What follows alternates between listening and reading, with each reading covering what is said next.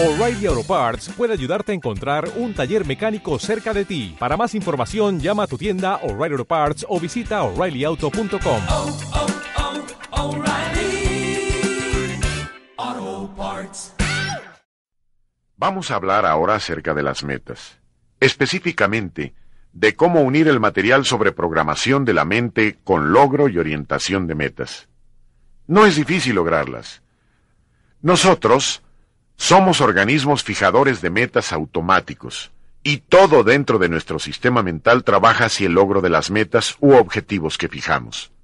De hecho, sin ellas nuestro sistema no podría funcionar adecuadamente. Somos muy parecidos a los misiles o torpedos guiados. Sin dirección, cuando no tenemos metas, simplemente giramos en círculos, agotamos el combustible hasta que finalmente acabamos sin movimiento en el océano de la vida. En cambio, con las metas somos capaces de canalizar nuestra energía, concentrar nuestra atención y enfocar nuestras capacidades y nuestros talentos en lograr las cosas que deseamos. Lo sorprendente es que la gran mayoría de las personas pasan por la vida sin haber fijado metas en absoluto. Parte de la investigación que se ha hecho recientemente indica que menos del 3% de la población tiene metas. Otros dicen que es menos del 1%. No tenerlas se parece mucho a tratar de construir una casa sin planos. Podemos lograr más si fijamos metas personales claras y específicas dentro de un solo año, que vagando sin rumbo establecido durante cinco o diez, y vamos a hablar durante esta sesión acerca de la importancia de las metas, por qué las fijamos, cómo actúan y qué podemos hacer para lograrlas. Lo interesante acerca de la fijación de las metas es que todos hemos escuchado esto durante toda nuestra vida. Incluso cuando éramos jóvenes, hablábamos de la importancia de tener objetivos específicos para lo que deseábamos cumplir.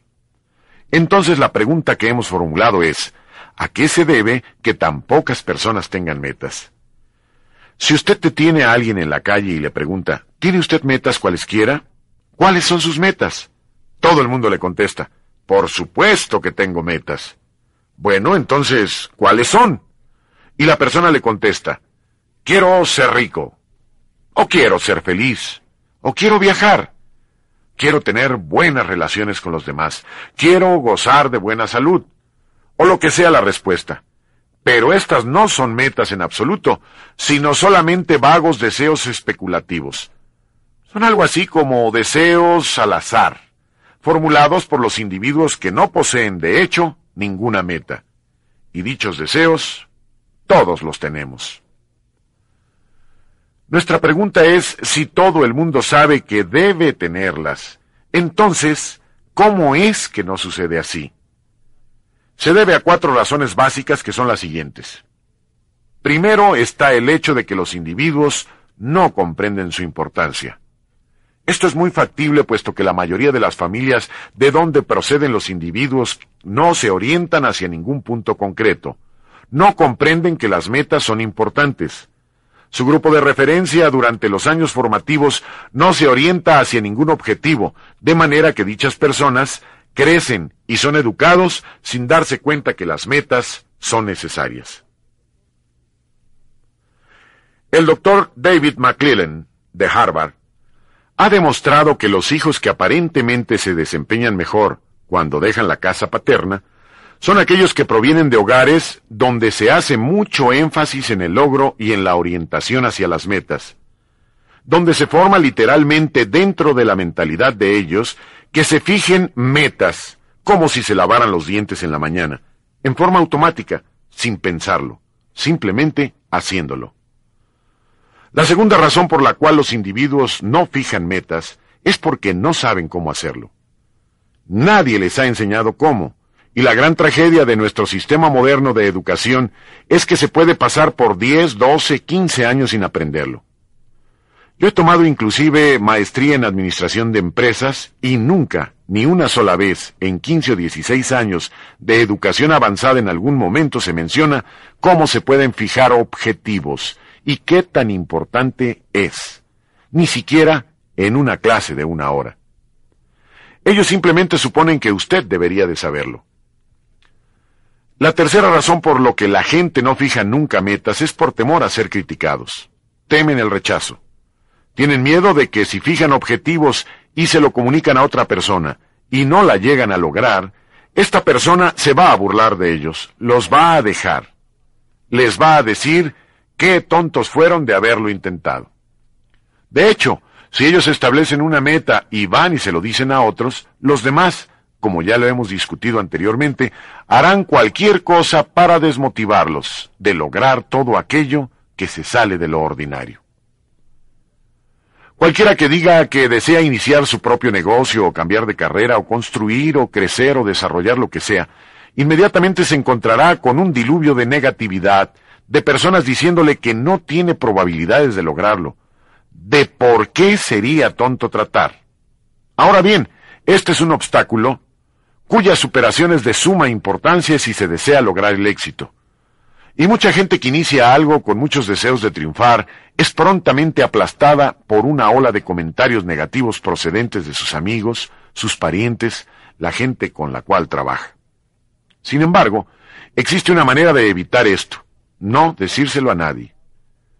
En todos los estudios realizados acerca de orientación hacia las metas, una de las reglas básicas que se deduce es que los individuos altamente exitosos fijan sus objetivos en privado y no se los comunican a nadie, con una sola excepción.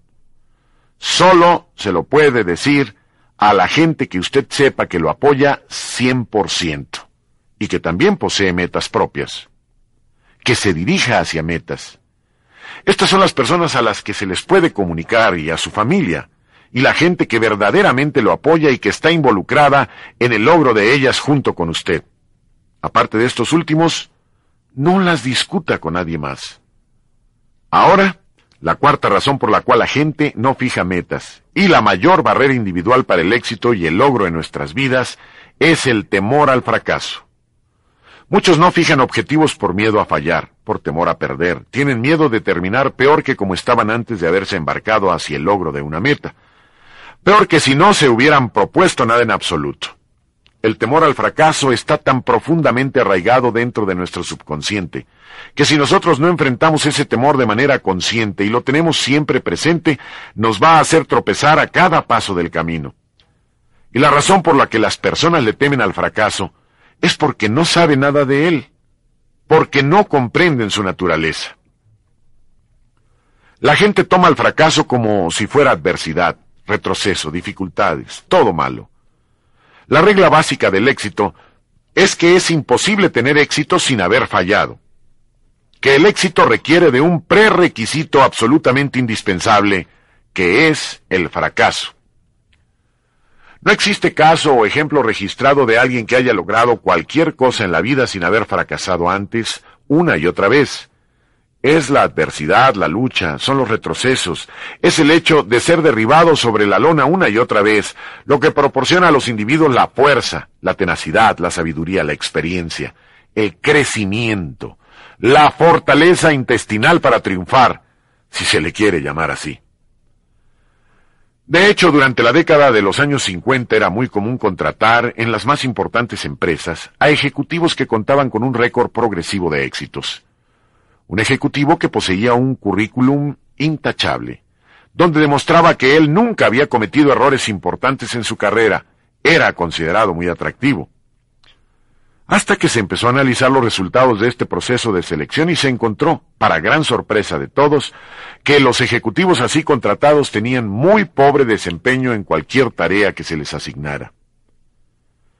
Y de pronto salió a la luz que la razón de esto residía en que estos individuos nunca se habían forzado a sí mismos, nunca habían intentado nada, nunca habían corrido ningún riesgo, nunca habían confrontado ningún reto. Siempre habían tomado el camino fácil y seguro y por esto no habían cometido nunca errores. Actualmente se contrata a los ejecutivos sobre la base de los errores que han cometido y lo que han aprendido de ellos. Ahora bien, nadie esperaría que un boxeador dijese, Deseo ser un campeón de box, pero nunca quiero ser noqueado. Pues sucede lo mismo con las metas. Cuando una persona dice, sí, deseo lograr metas altas, pero ¿y si pierdo? ¿Qué tal si pierdo todo mi dinero? Bueno, yo puedo decirles que la mejor manera de aprender a conservar el dinero es perdiendo un poco de él. Y la mejor manera de conservar dicho dinero es perdiendo antes mucho. No hay nada que lo haga a usted más sabio y astuto, más rápidamente y con efecto más duradero, que haberse equivocado al invertir en los negocios, porque entonces usted no cometerá esos errores nuevamente. Los disparates sirven como indispensables cimientos, como las lecciones críticas que nos habilitan para triunfar mucho más alto, más adelante de nuestras vidas. Los desaciertos nos permiten quitarnos el tapaojos, y no ser impacientes o voraces, sino tener la mente muy pero muy despejada cuando tomemos decisiones de inversiones subsecuentes, ya sea en dinero, en tiempo o en gente. Por ejemplo, echemos un vistazo al caso de Thomas Edison. Él ha sido el fracasado más espectacular en la historia de la invención. Él fue también el inventor más prolífico en la historia de la invención. Thomas Edison experimentó y falló una y otra vez once mil veces para el desarrollo de la bombilla de luz incandescente o foco. Cuando él había concluido su experimento número cinco mil, todos estos experimentos habían fracasado en el intento de desarrollar otra forma de luz que no fuera la de las lámparas de queroseno.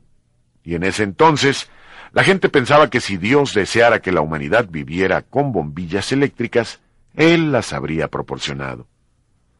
Todo el mundo pensaba que las lámparas de queroseno eran la forma en que el hombre iluminaba su camino a través de la vida.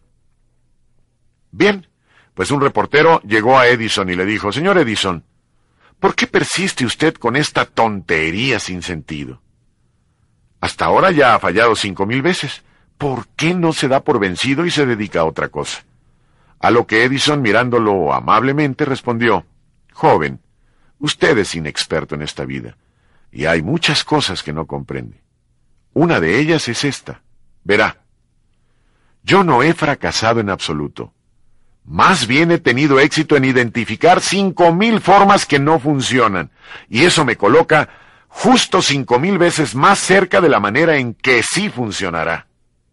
Bueno, y fue el experimento 11.137, creo, de acuerdo con los registros científicos, el que produjo el filamento de tungsteno para la primera bombilla de luz incandescente. Ahora imagínese qué habría pasado si Edison se hubiera dado por vencido después del experimento número 10.000 o incluso del número 11.000. ¿Creen ustedes posible que alguien más se habría tomado la molestia de realizar esos miles de experimentos para ir más allá de donde Edison hubiera parado? Pero Edison siguió. Para cuando concluyó su vida, era uno de los hombres más ricos del mundo debido al desarrollo de la rejilla de generación eléctrica que ilumina casi todas las ciudades del mundo hoy en día. De igual forma, Edison fracasó más de 17 mil veces en desarrollar la primera planta híbrida de la cual se podía extraer látex, que sentó las bases para la industria internacional del caucho. Y esto es algo de lo cual la gente no está enterada. Edison a menudo llevó sus compañías al filo de la bancarrota, año tras año tras año, reinvirtiendo prácticamente todo en nuevos experimentos y nuevas invenciones.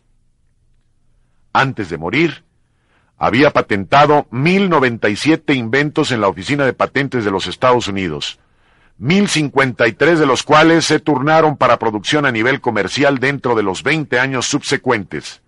1053 inventos el primer fonógrafo, el primer proyector de películas, la primera cámara de cine, la primera cinta de recepción telegráfica, el primer fluoroscopio. Ustedes quedarían verdaderamente asombrados por el número de cosas que fue desarrollado por Thomas Edison. Así que no hay nada malo en fracasar.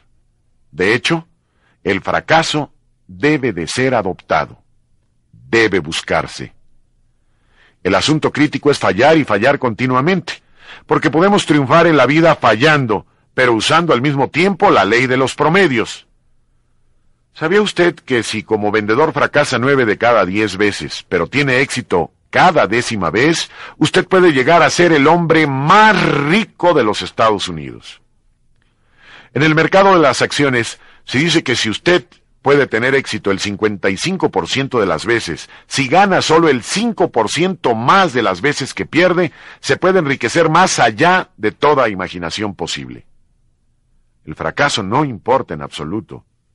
Es lo que aprendemos de él lo que cuenta. Las fallas son muy, pero muy necesarias.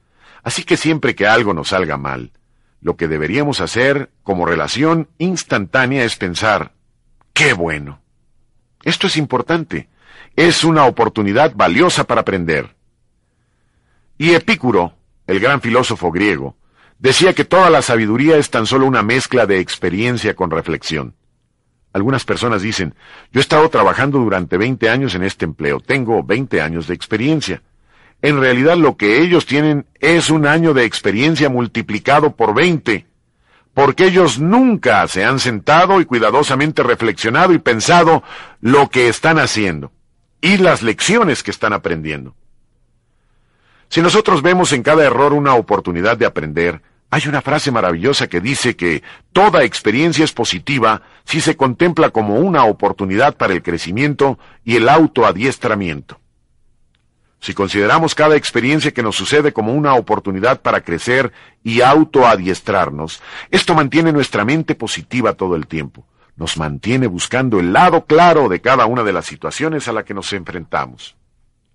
Ahora bien, Existe otra razón para fijar metas muy claras y específicas, y es la siguiente. Lo único que en esta vida, aparte de la muerte, es verdaderamente inevitable, es el proceso de cambio.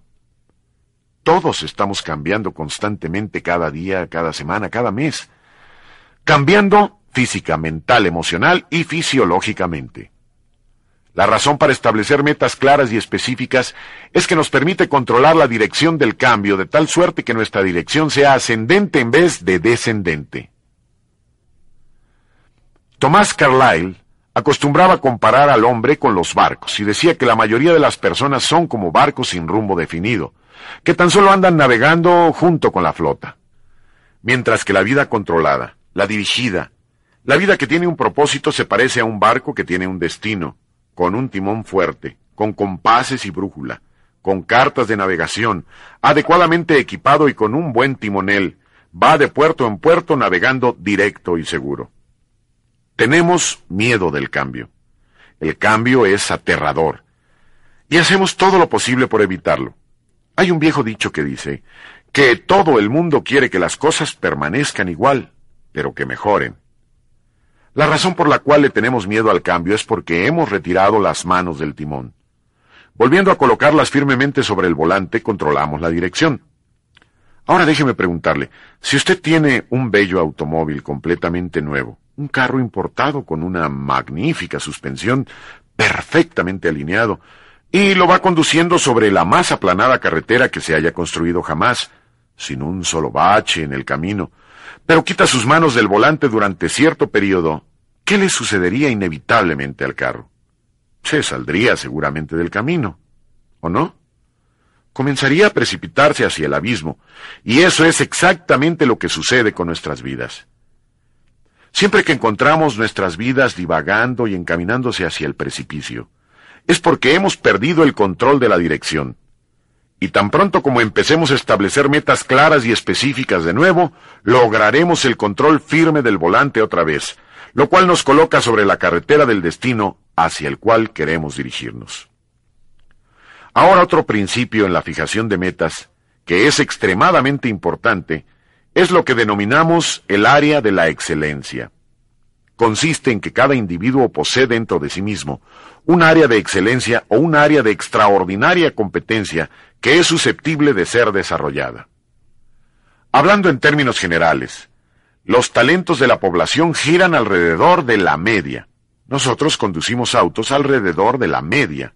Escribimos, leemos, cocinamos en torno a la media.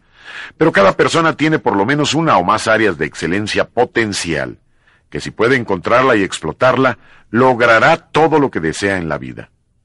La gente más feliz dentro de nuestra sociedad la más feliz del mundo, es gente que ha encontrado una o varias de las cosas que puede hacer extraordinariamente bien, y ha concentrado todas sus energías y enfocado su atención y sus habilidades en desarrollar considerable confianza en esa área.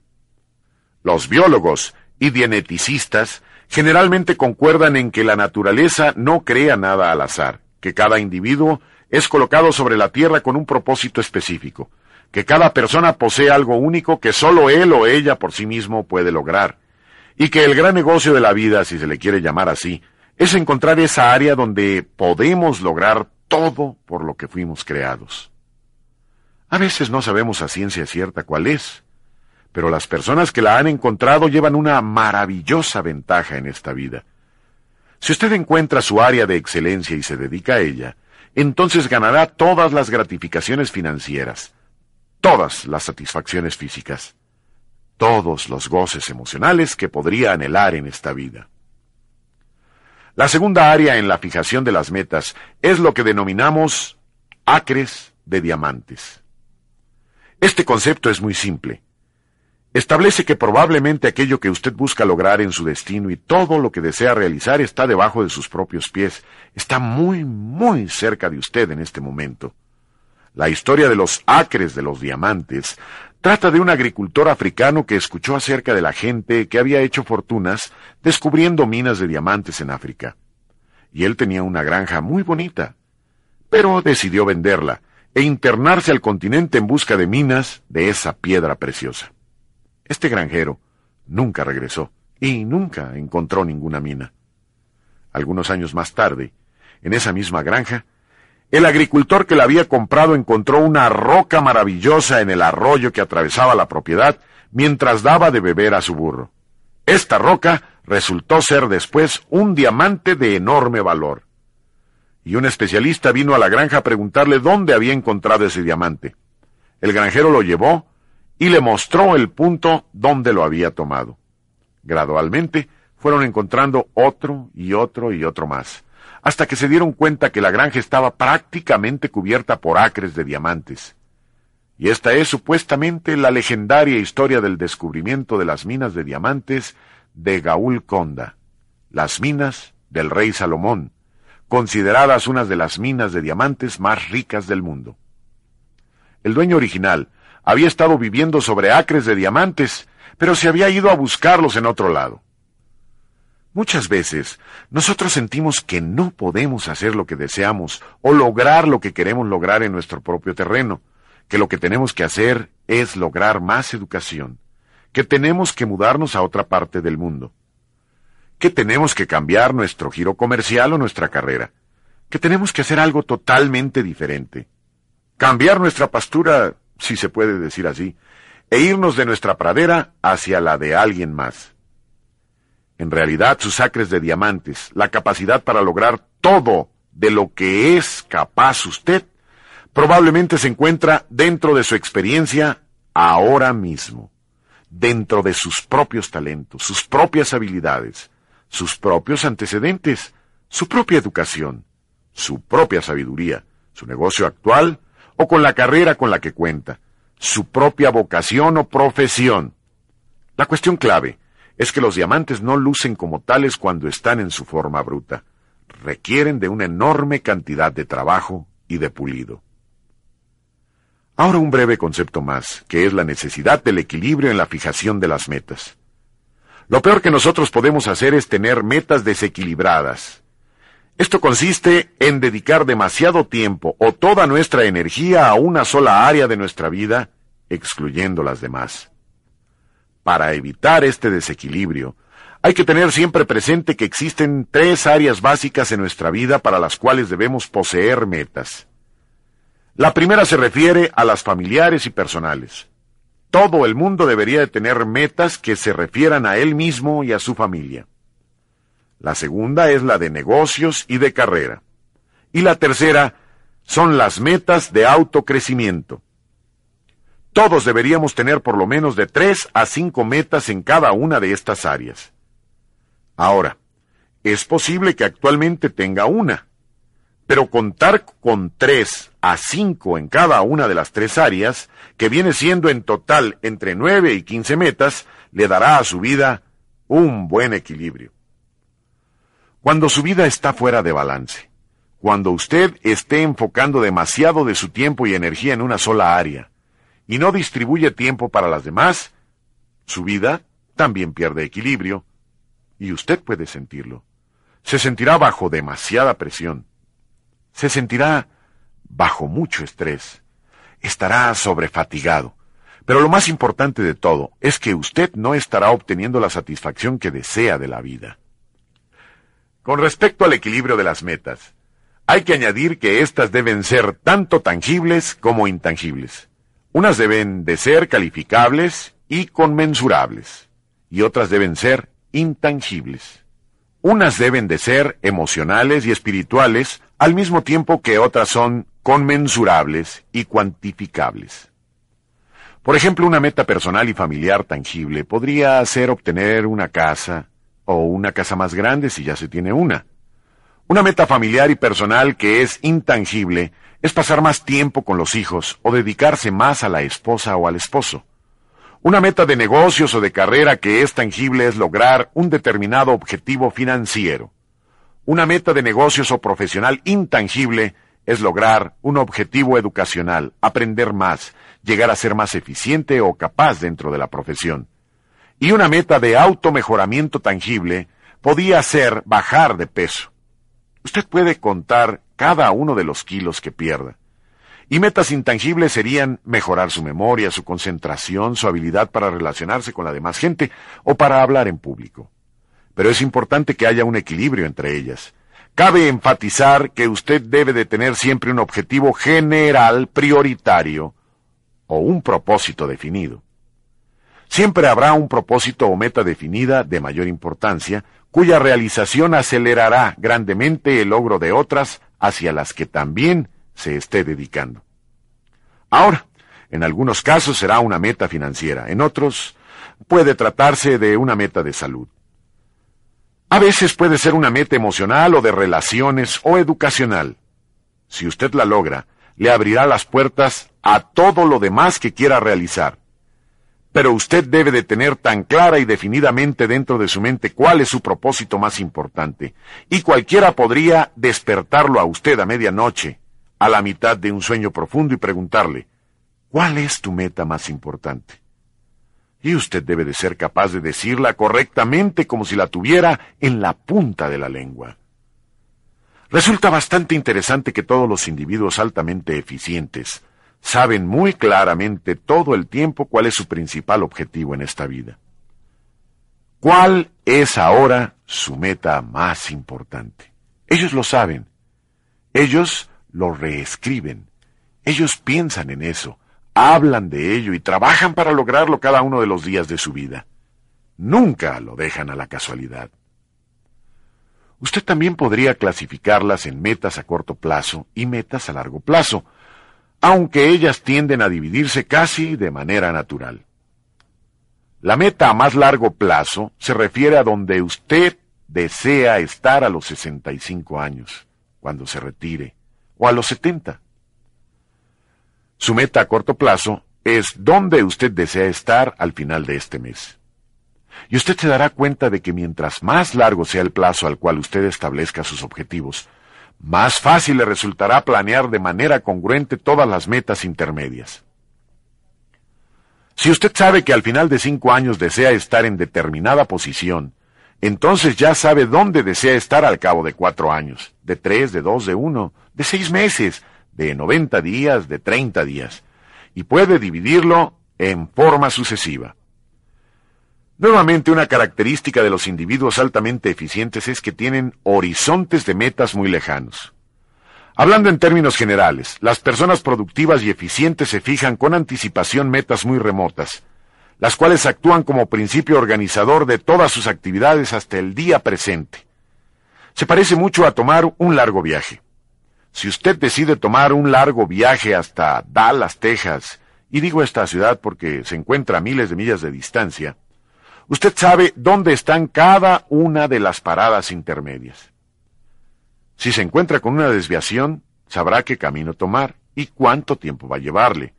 También puede programar sus días, determinando dónde estará cada uno de ellos, cada semana, dependiendo de cómo desee usted viajar hasta llegar a Dallas. Pero es esa meta a largo plazo la que funciona como el principio organizador de todo el viaje le permite predecir cada uno de los pasos del camino para llegar a su destino final.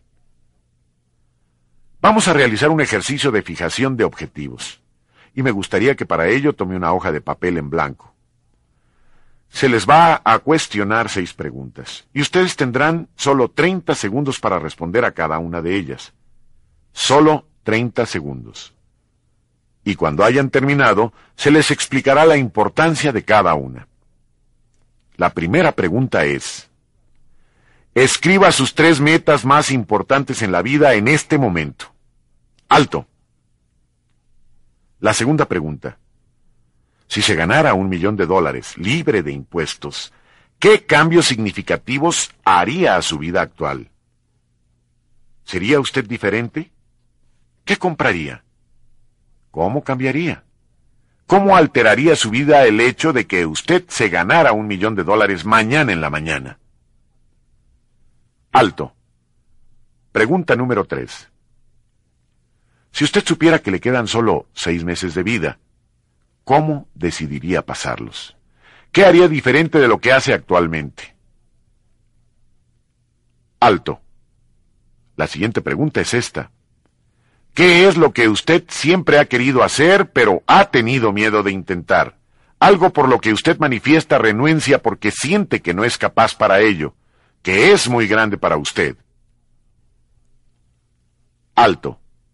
La pregunta número 5. ¿Qué clase de actividades que ha realizado en el pasado, ya sea con otra gente o con máquinas o con educación o con lo que sea, durante toda su vida le ha proporcionado el más grande sentimiento de importancia, la mayor sensación de bienestar y de orgullo personal. Y la última pregunta es la gran pregunta clásica. Si yo tuviera en esta mano un frasco lleno de pastillas y le diera a cada uno una pastilla que garantiza al que la ingiera un efecto absoluto contra el fracaso, ¿qué cosa grandiosa se atreverían a efectuar sabiendo que no fallarán? Alto. Este es un ejercicio que ustedes pueden aplicarse a sí mismos una y otra vez. Pueden realizarlo el primer día de cada mes y les interesará ver cómo las respuestas cambian con el paso del tiempo. Cuando a usted le dan solo 30 segundos para contestar una pregunta, el subconsciente selecciona todos los detalles extraños y dispara usualmente la respuesta correcta y exacta a la parte externa de su mente. Las tres metas más importantes que usted respondió aquí, a la primera pregunta, muy probablemente son las más importantes de su vida. Si se le hubieran dado 30 minutos para contestar esta pregunta, hubieran resultado muy diferentes contestaciones. Lo que haya contestado a la segunda pregunta, ¿de qué haría usted si se sacara un millón de dólares en la lotería? Usted es actualmente capaz de lograrlo. Si usted puede con claridad escribirlo y describirlo en una hoja de papel, podrá tenerlo. Le va a llevar un poco más de tiempo que si se hubiera sacado un millón de dólares, pero si realmente lo desea, la única condición es la intensidad de su deseo y su disponibilidad para seguir adelante, su disposición para hacer lo que sea necesario para triunfar. En cuanto a la número tres, ¿de qué haría usted si le quedaran seis meses de vida? La respuesta les dará un indicador de cuáles son sus verdaderos valores. Y resulta interesante que a menudo encontramos que las personas al responder la pregunta 3 tendrán respuestas totalmente diferentes a las de las preguntas 1 y 2. Los verdaderos valores de la vida ni siquiera se mencionan en la primera y la segunda pregunta. Muchos hombres dicen que si les quedaran solo seis meses de vida, dedicarían mucho más tiempo a la familia y a los hijos, y por supuesto, la pregunta que a raíz de esa pregunta hacemos es, ¿necesita estar sentenciado a morir para dedicarse a pasar más tiempo con su esposa y sus hijos? Muy buena pregunta, porque siempre ya es más tarde de lo que se imaginan. La pregunta número cuatro formulaba ¿a qué se tiene temor de intentar? Recuerden que anteriormente hablé acerca de nuestro temor al fracaso nuestros temores psicológicos que no existen en absoluto dentro de la realidad, que son meras ilusiones. Usted es capaz de lograr absolutamente todo lo que haya escrito, al igual que bajo el número dos, simplemente usando los procesos de visualización y afirmación y el intenso deseo, y enfocando todas sus energías a cumplir con aquello que es capaz de lograr. Número 5. Una de las preguntas más importantes en todo el desarrollo humano se refiere a aquello que le proporciona a usted el mayor sentimiento de importancia. Porque esto le estará indicando dónde puede usted desarrollar su área de excelencia. Esto le proporciona un tremendo sentimiento de satisfacción y de importancia, de autovalía. Y si usted encuentra esa área que le proporciona tremenda satisfacción en la vida, logrará la autorrealización o el más alto nivel del desarrollo del potencial humano. La número 6, acerca de cuál cosa verdaderamente grandiosa se atrevería a soñar si supiera que no hay probabilidades de fracasar. Lo que haya contestado aquí, eso mismo puede lograr. Usted puede tenerlo. Puede serlo. Puede hacerlo dentro del tiempo que le queda de vida. La cuestión y probablemente el determinante individual más importante de todo, el éxito en la vida, según mi experiencia, es lo que denominamos nosotros intensidad de propósito. La única pregunta que hacer es, ¿qué tan intenso es su propósito? ¿Qué tanto verdaderamente lo desea? Porque si en verdad usted lo desea y está dispuesto a involucrarse un tiempo suficiente y con la fuerza suficiente, entonces puede lograrlo. Puede tenerlo. Usted puede serlo. La pregunta es, ¿Está usted dispuesto a hacer lo que es necesario? Este es el final. Ahora voy a de la cara los número 12 siete. puntos claves en la fijación de metas y en el logro de las mismas. Esta fórmula es una que ustedes deberían emplear sobre una base continua. Es una de las fórmulas más poderosas que podrá encontrar jamás para conseguir lo que desea en la vida. El paso uno en el logro de metas es el deseo. El deseo es el paso motivacional, y por deseo queremos decir su deseo personal, lo que usted quiere para sí mismo. Nadie puede desear una meta para otra persona. Usted solo puede desear metas para sí mismo. Así que usted tiene que preguntarse, y como resultado de este ejercicio, ya probablemente tiene algunas muy buenas ideas. ¿Qué es lo que usted realmente desea en la vida? La segunda parte en el logro de metas es la creencia. Es una absoluta creencia o convicción, o fe, si lo quiere llamar así, de que es posible el que desea. La fe y la convicción son absolutamente esenciales, y usted puede intensificar su creencia de que es factible a través del uso constante de afirmaciones positivas y de hacer que todo lo que es posible se dirija hacia usted. El tercer paso en el logro de metas es escribirlo. Como ya mencionamos anteriormente, muy pocas personas escriben sus metas, pero la gente más exitosa siempre lo hace, y las escribe, y las reescribe, y las vuelve a escribir. Usted debería escribirlas, clara, específica, y de ser posible, conmensurablemente. Deben ser tan específicas como sea posible y donde sea factible deben ser sujetas a la probabilidad de medición, para que usted pueda determinar si la ha logrado o no. Haga todo lo posible para ponerle números. Un número sobre la meta para que usted pueda saber si está ahí. Mientras más conmensurable, será igualmente factible. Mientras menos conmensurable o cuantificable, habrá menores posibilidades de que sea lograda. Y esto es cierto tanto para metas de negocios, de superación personal, como para metas familiares y personales. Pero si no está por escrito, no es una meta, no se engaña a sí mismo. Ocasionalmente escuchamos a algunas personas decir, ah, yo sé cuáles son mis metas, las tengo muy claras en la cabeza. Todos los individuos altamente productivos piensan sobre el papel. Todos los más eficientes piensan por escrito. En otras palabras, elaboran sus metas por escrito y constantemente también escriben sus planes. El paso número cuatro es analizar su posición. Eche un vistazo a dónde está usted empezando, cuál es su punto de partida. Si usted decide que desea perder cierta cantidad de peso, ¿qué es lo primero que hace? Se pesa. Si desea ganar cierta cantidad de dinero, entonces lo primero que hace es un estado financiero de su situación actual para que sepa con exactitud cuánto vale en términos económicos o cuánto está ganando hoy. Una quinta afirmación que se debe de hacer es escribir los beneficios que le trae a usted lograr su meta. ¿Cómo se va a beneficiar? ¿Qué hay en ella para usted? Escriba muy claramente lo que va a disfrutar los beneficios que va a obtener al lograr ese objetivo. El propósito de hacer esto es que mientras más beneficios personales pueda enumerar, mientras más cosas sepa que va a disfrutar como resultado de lograr su meta, más intenso será su deseo y más fortalecida quedará su creencia o convicción de que es posible. El ciclo se vuelve autorreforzante. El sexto paso es fijar un plazo. Establezca sus metas con periodos específicos. Defina su objetivo en términos de tiempo y fije un plazo concreto para las metas tangibles. Para las metas intangibles no se fija plazo. Es muy importante cuando se establecen plazos recordar que estos deben actuar como el blanco de nuestras acciones y no como fuentes generadoras de estrés.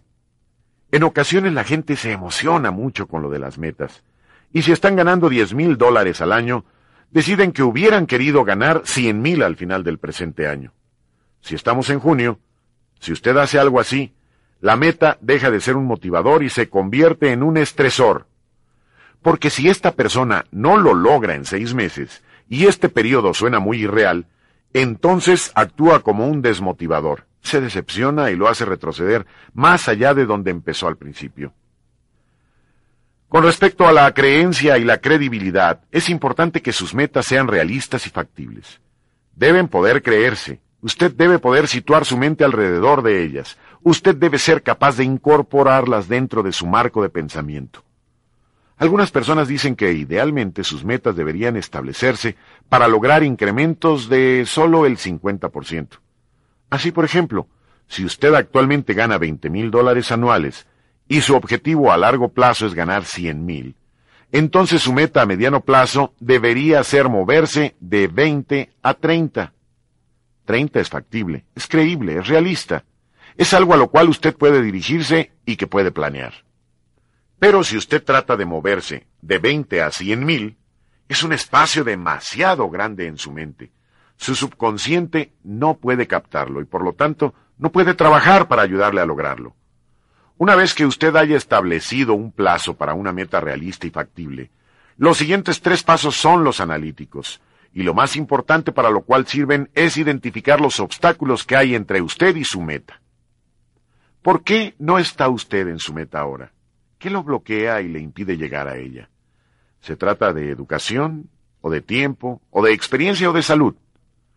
Cualesquiera que sean los obstáculos, escríbalos muy claramente. Una de las cosas interesantes es que a menudo la gente se muestra renuente a fijarse metas, porque siente que existen demasiados obstáculos entre ella y sus metas. Pero cuando es forzado a escribirlos, se da cuenta de que dichos obstáculos no son tan grandes, o que están demasiado lejos aún. Y no solo eso, sino que los obstáculos se pueden superar. Una vez que usted escriba cuáles son los obstáculos y se dé cuenta de que son superables, nuevamente esto intensificará su deseo y su creencia que constituyen la fuerza motivadora. El octavo paso es identificar el conocimiento o la información que usted requiera, las habilidades, las capacidades, los talentos que son indispensables para saber que usted necesita cambiar en términos de formación intelectual o mental con objeto de cumplir la meta que persigue.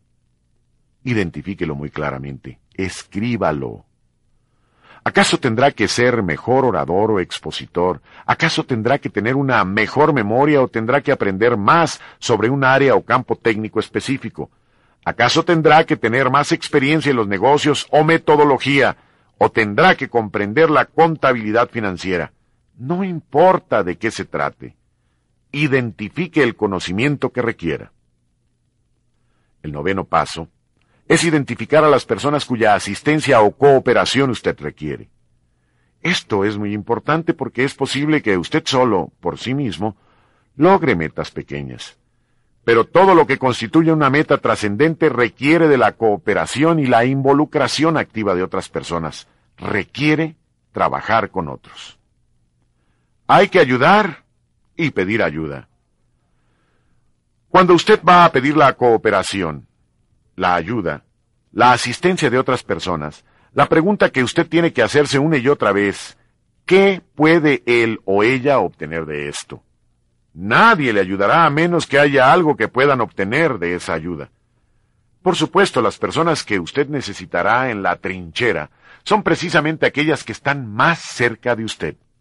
Si es casado, posiblemente requerirá la cooperación de su esposa y de sus hijos tal vez. Ellos también tendrán que involucrarse en el logro de la meta de usted. Y por eso necesitarán saber muy claramente qué van a obtener de la ayuda que le brinden. ¿Serán unas vacaciones o, o una casa más grande? ¿Un mejor auto? ¿Ropa distinta? ¿Viajar?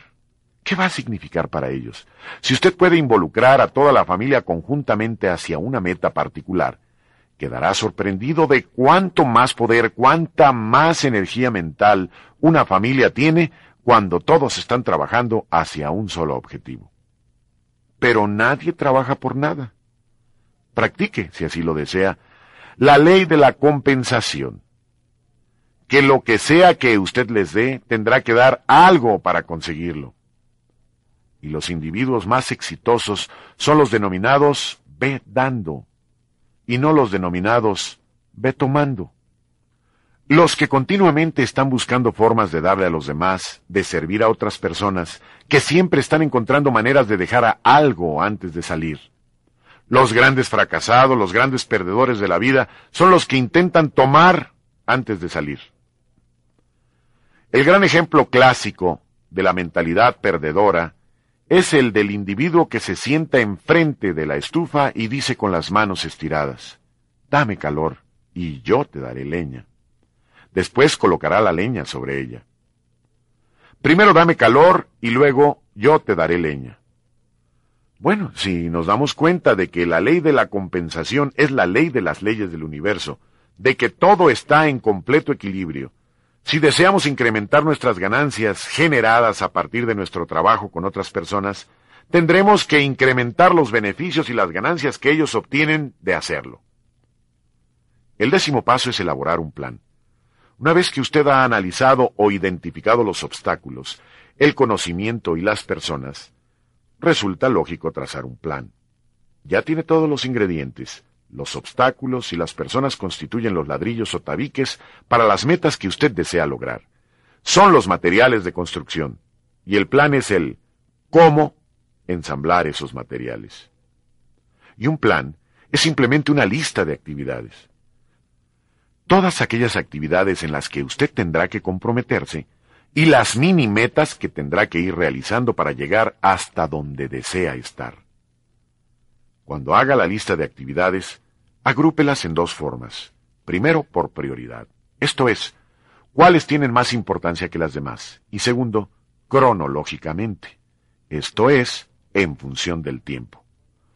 Por prioridad, cuáles son las más importantes y cronológicamente cuáles deben realizarse primero. Existe un viejo dicho, uno de una ley de Murphy, que dice que para todo lo que tienes que hacer hay algo que necesitas hacer antes. Y yo creo que eso es muy cierto. Pero hablando de estructurar un plan es muy simple. Elabore una lista de todas las cosas que tiene que hacer, determine cuáles son las más importantes y entonces en qué orden tienen que ser realizadas, en términos de tiempo. Y con esto ya cuenta con un anteproyecto y un programa de acción con el cual empezar el logro de sus metas. El paso número 11 es la visualización. Crear una imagen mental clara de lo que desea lograr.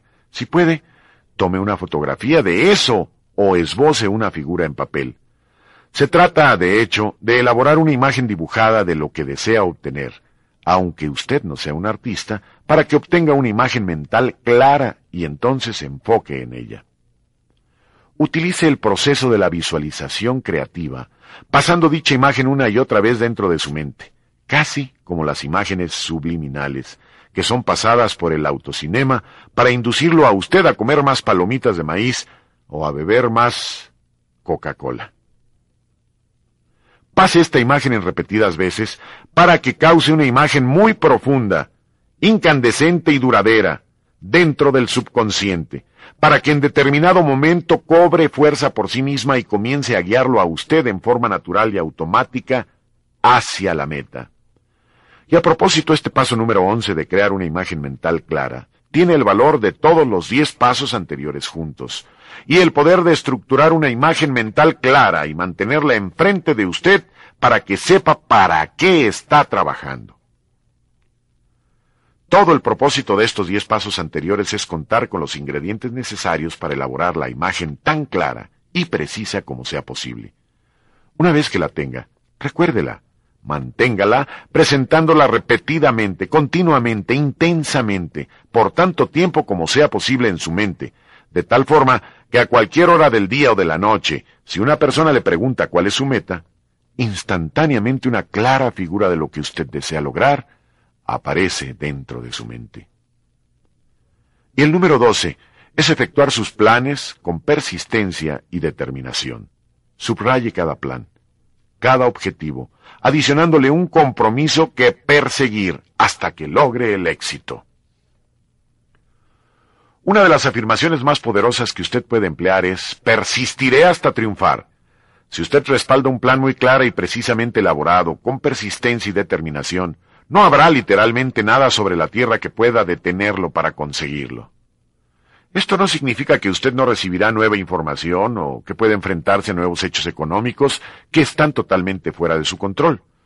Por ejemplo, si desea ser un corredor de distancia pero sufre un accidente automovilístico y pierde una de las piernas, entonces tendrá que volver a hacer sus planes desde el principio. Si usted decide que va a hacer un millón de dólares en la industria petrolera y este sector experimenta una recesión económica donde hay poco o nada que ganar, usted tendrá que reestructurar todos sus planes. Recuerde que su objetivo sigue siendo ganar un millón de dólares. El área del petróleo era simplemente el medio, así que solo cambie el medio, solo cambie la ruta, solo modifique las distancias paradas intermedias. Pero si usted respalda sus planes con determinación y persistencia, recuerde el dicho bellísimo y famoso de Winston Churchill, cuando fue interrogado al final de su vida por un reportero que le preguntó si podría resumir las lecciones de su vida para las generaciones futuras. Churchill reflexionó durante un momento y dijo que sumaría dichas lecciones en siete palabras. Nunca te rindas. Nunca, nunca te rindas. La persistencia es al carácter del hombre lo que el carbón es al acero. Ningún gran logro ha sido jamás posible sin que esté de por medio la persistencia. De hecho, casi todo lo que nosotros aprendemos en la vida es para auxiliarnos a desarrollarla. Todas las adversidades, todos nuestros retrocesos, todos los obstáculos que superamos, todos nuestros fracasos, todas nuestras decepciones, o nos ayudan a formar nuestra persistencia o a romper nuestra capacidad para persistir. Pero ustedes encontrarán que siempre la alta productividad va acompañada de altos niveles de persistencia. Al aprobar el examen de persistencia y llegar al punto en que no importa lo que suceda, lo podemos resolver, en que predomina el persistiré hasta triunfar, el nunca me detendré, el nunca jamás me daré por vencido, y en que se continúa cincelando, cincelando y cincelando, al final la naturaleza estará del lado del individuo que nunca se rinde. Una vez que usted se ha fijado una serie de metas y que estructura una serie de planes para lograrlas, el siguiente paso crucial es el manejo del tiempo. Es aprender cómo manejar su tiempo adecuadamente, con objeto de obtener la máxima eficiencia de sus días y de dirigirse hacia su meta tan rápido como le sea posible. Existen cinco puntos básicos para el manejo del tiempo. Se ha escrito una cantidad innumerable de libros al respecto, pero si usted llega a leerlos todos, siempre concluirán en cinco puntos básicos muy sencillos y fáciles de memorizar. El punto número uno es establecer metas específicas. La mayoría de los cursos de administración fracasan porque suponen de antemano que todo el mundo las posee, y a partir de esa suposición le enseña a manejar su tiempo para lograrlas. Sin embargo, La gran mayoría de las personas no posee metas específicas. El segundo punto es elaborar planes específicos, lo cual hemos venido haciendo hasta ahora. El tercero es analizar y hacer una lista todos los días. Todos los altos ejecutivos trabajan con una. No realizan nada antes de empezar su día con una lista que sirva como el anteproyecto de sus actividades a efectuar el día en cuestión. Y trabajan sobre ella todo el tiempo. Si actualmente no emplea una lista y empieza hoy mismo a utilizarla, usted habrá incrementado la eficiencia en el uso de su tiempo en un 20% al final del día. Si usted no usa una, invariablemente tenderá a darle demasiada importancia a pequeñeces y a enfocarse en lo que ellos denominan los pocos triviales contra los muchos vitales. Usted se encontrará realizando tareas pequeñas, insignificantes y fáciles en vez de las grandes, importantes o valiosas. Así que hágala, y siempre que algo imprevisto salga a su paso, resista la tentación de hacer a un lado su lista y realizarlo. Eso sí, anótelo en ella. El simple acto de haber escrito un nuevo deber o responsabilidad en la lista diaria relega eso a su propio nivel de importancia. Una vez que esté ahí, a la par de las demás cosas, usted se dará cuenta que en la mayoría de los casos pierde su carácter de urgente. El paso número cuatro es fijar prioridades. Lo más importante en el establecimiento de metas es que si usted no usa un sistema de asignación de prioridades, el manejo de su tiempo no será tan efectivo. En cambio, al hacerlo, el manejo de su tiempo se incrementará en por lo menos el 50%. Cuando usted establece prioridades, lo que está haciendo es analizar la lista que ha generado de todas las cosas que tiene que hacer hoy. Debe preguntarse usted mismo, si yo fuese llamado a efectuar un viaje X fuera de la ciudad durante un mes, ¿cuál de todas las cosas que he escrito en esta lista tendría que realizar? Entonces encierre esa en un círculo y escriba a su par el número uno. Luego, regrese a la lista y pregúntese, si tuviera la oportunidad de hacer otra cosa antes de irme de viaje, ¿cuál sería la segunda? Y enciérrela en un círculo y márquela con el número dos. Siga así sucesivamente hasta aproximadamente el número 6. Entonces comience a trabajar con el número 1.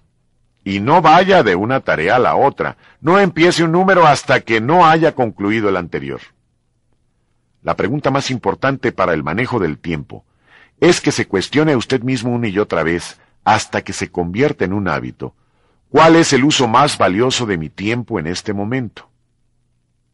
Cuando usted se hace esta pregunta una y otra vez, esto lo dirige hacia el uso más eficiente de su tiempo. Si usted se lo está preguntando cuando se enfrenta a dos cosas que hacer, y el siempre estamos eligiendo entre las alternativas A y B, A y B, nuestra mente trabaja como una computadora.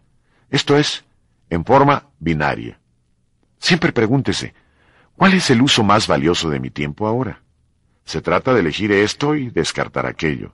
Es terminar esto o empezar esto otro.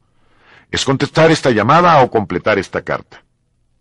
Y nunca haga un uso secundario de su tiempo cuando haya un uso primario todavía enfrente. Siempre hágase esta pregunta una y otra vez, que lo mantendrá enfocándose en exactamente lo que debe de hacer, y le garantiza que usted siempre estará usando su tiempo a su máxima eficiencia. Y el paso número 5 es el que llaman concentración y manejo individual. Esto significa que una vez que usted ha identificado el mejor uso de su tiempo ahora y que ha empezado esa tarea, si le es posible, apéguese a ella hasta que la haya terminado. Uno de los máximos factores desperdiciadores de tiempo de nuestras vidas es empezar una tarea y dejarla, pasar a otra y luego regresar a la anterior, para después iniciar una tercera y así sucesivamente. Esto consume más tiempo. Siendo conservadora la estimación, cualquier tarea se lleva de cuatro a cinco veces más tiempo si es realizada por episodios. Y sobre todo en contabilidad, o en la preparación de estados o reportes financieros, en evaluaciones, o en la preparación de presentaciones. Nosotros podemos consumir enormes cantidades de tiempo si andamos picando las tareas a realizar. En cambio, si tomamos algo y lo hacemos desde el principio hasta el final, desde la salida hasta la meta, suceden dos cosas muy interesantes. La primera es que el hecho de haber terminado nuestra tarea más importante es inherente motivacional. Todos nos sentimos increíblemente bien con nosotros mismos cuando hemos realizado nuestros trabajos más importantes. Cuando lo hemos terminado y hecho al 100%, hasta que está completo, nos sentimos muy bien. Nos sentimos literalmente como una fuente de energía. Cuando lo hemos hecho al 99%, cuando todavía no está totalmente terminado, no sentimos absolutamente nada. Y no solo esto, sino que una vez que hemos terminado con nuestra tarea número uno, estaremos motivados para empezar y terminar la número dos, la número tres, y al practicar estos preceptos de manejo del tiempo, desarrollamos un ciclo de automotivación, porque el logro es el gran motivador. Es el haber logrado y saber que hemos terminado nuestras tareas más prioritarias por completo, una por una, lo que nos motiva hacia las subsiguientes. Si alguien alguna vez ha tenido la experiencia de quedarse a trabajar tarde en la noche, hasta las once o doce una de la mañana para terminar un trabajo, y finalmente haberlo concluido después de seis o siete horas, entonces desea comenzar con algo más. ¿Les ha pasado esto? No se siente agotado en absoluto. Usted desea realizar algo más porque tiene esta exaltación de energía mental positiva que lo lleva a la siguiente tarea. No solo esto, sino que si realiza esto regularmente, si elabora su lista, establece prioridades y trabaja primero en su tarea número uno, se descubrirá a sí mismo trabajando a su mayor tempo de actividad. Su paso se acelera y cuando su paso se acelera, usted va a sobremarcha. Y cuando vaya a sobremarcha encontrará que puede hacer más en un tiempo menor que en lo que haría en todo un día. Notará que parece terminar con el trabajo a una velocidad tremendamente rápida y que todo sucede mucho más eficientemente. Usted cae en lo que se llama un flujo o un alto tempo de actividad, que resulta simplemente fantástico para el logro y es elevarse a este alto tempo de actividad lo que resulta esencial para el éxito, y solo llegamos a él después de haber experimentado la excitación del logro, cumpliendo nuestras tareas más importantes una por una, e ir dejándolas atrás. Un punto final que resulta de suma importancia es que la dilación o morosidad es el gran ladrón del tiempo, y una de las maneras más eficientes de superarla es después de identificar lo que se tiene que hacer. Y determinar las prioridades, repetirse constantemente, hazlo ahora, hazlo ahora. Esta afirmación tiende a incrementar el tiempo de la actividad mental y parece tener el efecto de dirigirnos hacia la realización de nuestras tareas más importantes. Ello parece meternos en la tarea. Si nosotros decimos, Hazlo ahora. Hazlo ahora.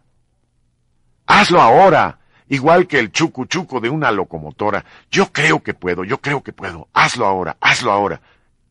En mi experiencia, esta ha sido la forma más eficaz de superar la dilación. Si hacemos esto regularmente y lo aplicamos a nuestras tareas más importantes, ello parece meternos a las tareas y una vez que estamos dentro de ellas, parece ser bastante fácil terminarlas una vez que hemos comenzado. Un último comentario acerca de la dilación es que a menudo tendemos a posponer nuestras tareas más importantes. Son los trabajos más importantes los que nos reportan la máxima remuneración si los terminamos, los que dejamos para después. Nosotros no tenemos el problema de retrasar la realización de cosas insignificantes. Pero las grandes tareas y las que son verdaderamente trascendentes para nosotros son las que retrasamos. Recordamos que tenemos que dilatarnos en nuestras tareas más importantes. Y si decimos, esta es mi tarea más importante, es lo prioritario que tengo que hacer, me voy a concentrar en esto hasta que lo haya terminado. Y después simplemente se dice, hazlo ahora, hazlo ahora, hazlo ahora, hazlo ahora. Si de esta manera nos hablamos a nosotros mismos, nos descubriremos impulsados subconscientemente hacia la terminación de la tarea. A continuación resumiré algunas de las ideas claves que hemos aprendido durante esta sesión. 1. El hombre no puede vivir plenamente si no tiene metas. Estas le dan poder, propósito y dirección a nuestras vidas. Nos permiten enfocar nuestra atención y canalizar nuestras energías. 2. El cambio es inevitable en la vida. El propósito de fijar metas claras y específicas es el de asegurar que nosotros controlemos la dirección del cambio. 3. Todas las personas deberían estar trabajando en varias metas al mismo tiempo, tanto tangible como intangibles. Contar con metas familiares y personales, metas de negocios y profesionales, y metas de superación personal. Y además, todas las personas deben de tener un propósito definitivo de mayor trascendencia que constituye la meta individual más importante de su vida en ese momento. 4. A menudo evadimos la fijación de metas porque tenemos miedo del fracaso. ¿Qué se atrevería usted a soñar si supiera que no va a fallar? 5. Cada persona tiene por lo menos una o más áreas de excelencia potencial, que si es adecuadamente desarrollada puede proporcionarle todo lo que desea en la vida. 6. Su área de mayor potencial, sus acres de diamantes, probablemente yacen muy cerca, a la mano, en su ocupación presente o dentro de su talento, experiencia, capacidad o área de conocimiento y relaciones actuales. 7. Los doce pasos básicos para establecer y lograr las metas son los siguientes. 1. El deseo. Debe de ser algo que usted realmente quiere y que está dispuesto a comprometerse para adquirir. 2. La creencia. Usted debe creer ciegamente que es posible que logre esa meta. 3. Escríbalo, clara y específicamente. 4.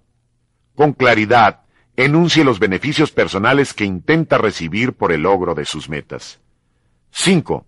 Con respecto a las metas tangibles, conmensurables, fije un plazo para su cumplimiento, y para las intangibles no se requiere un plazo concreto. Para las metas de ingresos especifique una cantidad anual, no un salario. Usted nunca sabe de dónde vendrá la cantidad. 6. Analice con claridad su situación presente, su punto de partida. 7. Identifique los obstáculos que debe de superar para lograr cada meta. 8. Identifique la información que requerirá para lograrla. 9. Identifique las personas, los grupos o las organizaciones con los que tendrá que trabajar y determine por anticipado qué es lo que usted ofrecerá a ellos para que le ayuden a lograr su objetivo. 10. Ahora, elabore un plan para lograr su meta y planee una y otra vez. Todos los hombres de éxito a lo largo de la historia han sido grandes planeadores. 11. Cree una imagen visual clara de su meta como si ya estuviera cumplida y pase esta imagen en la pantalla de su mente en repetidas ocasiones durante todo el día. De hecho, visualícese a usted mismo en posesión de su meta. 12. Hágalo ahora. Comience de una vez. Coloque todas las energías de la persistencia y la determinación detrás de sus metas y nunca se rinda. Nunca nunca se rinda. 8. La creatividad es el medio para el logro de las metas. Invierta 20 o 30 minutos de cada día en desarrollar nuevas ideas para el logro de sus metas. 9. El manejo del tiempo es esencial para el logro de cualquier propósito. Y los cinco puntos clave para el manejo del tiempo son 1. Fije metas claras y específicas. 2. Haga también planes claros y específicos por escrito. 3. Analice. Haga una lista de las cosas que tiene que hacer todos los días y trabaje sobre ella. 4. Fije prioridades. Use la regla 80-20. Y siempre concéntrese en el uso más valioso de su tiempo. 5. Maneje una sola cosa a la vez. Apéguese a sus prioridades más altas hasta que estén 100% terminadas si le es posible hacerlo. Y finalmente, el número 10. En las palabras del barón de Rothschilds, trabaja duro hasta alcanzar el éxito. Este es el final de la cara número 8 del cuarto cassette.